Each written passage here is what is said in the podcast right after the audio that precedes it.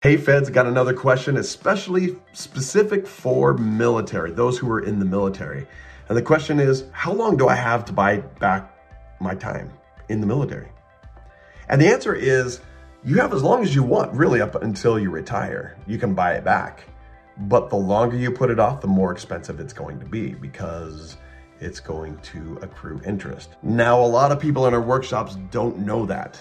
They just think, okay, I've got time. You know, I can buy it back. I've heard something about buying it back. I'll look at it someday. Well, no, look at it now because the sooner you buy it back, the cheaper it's going to be.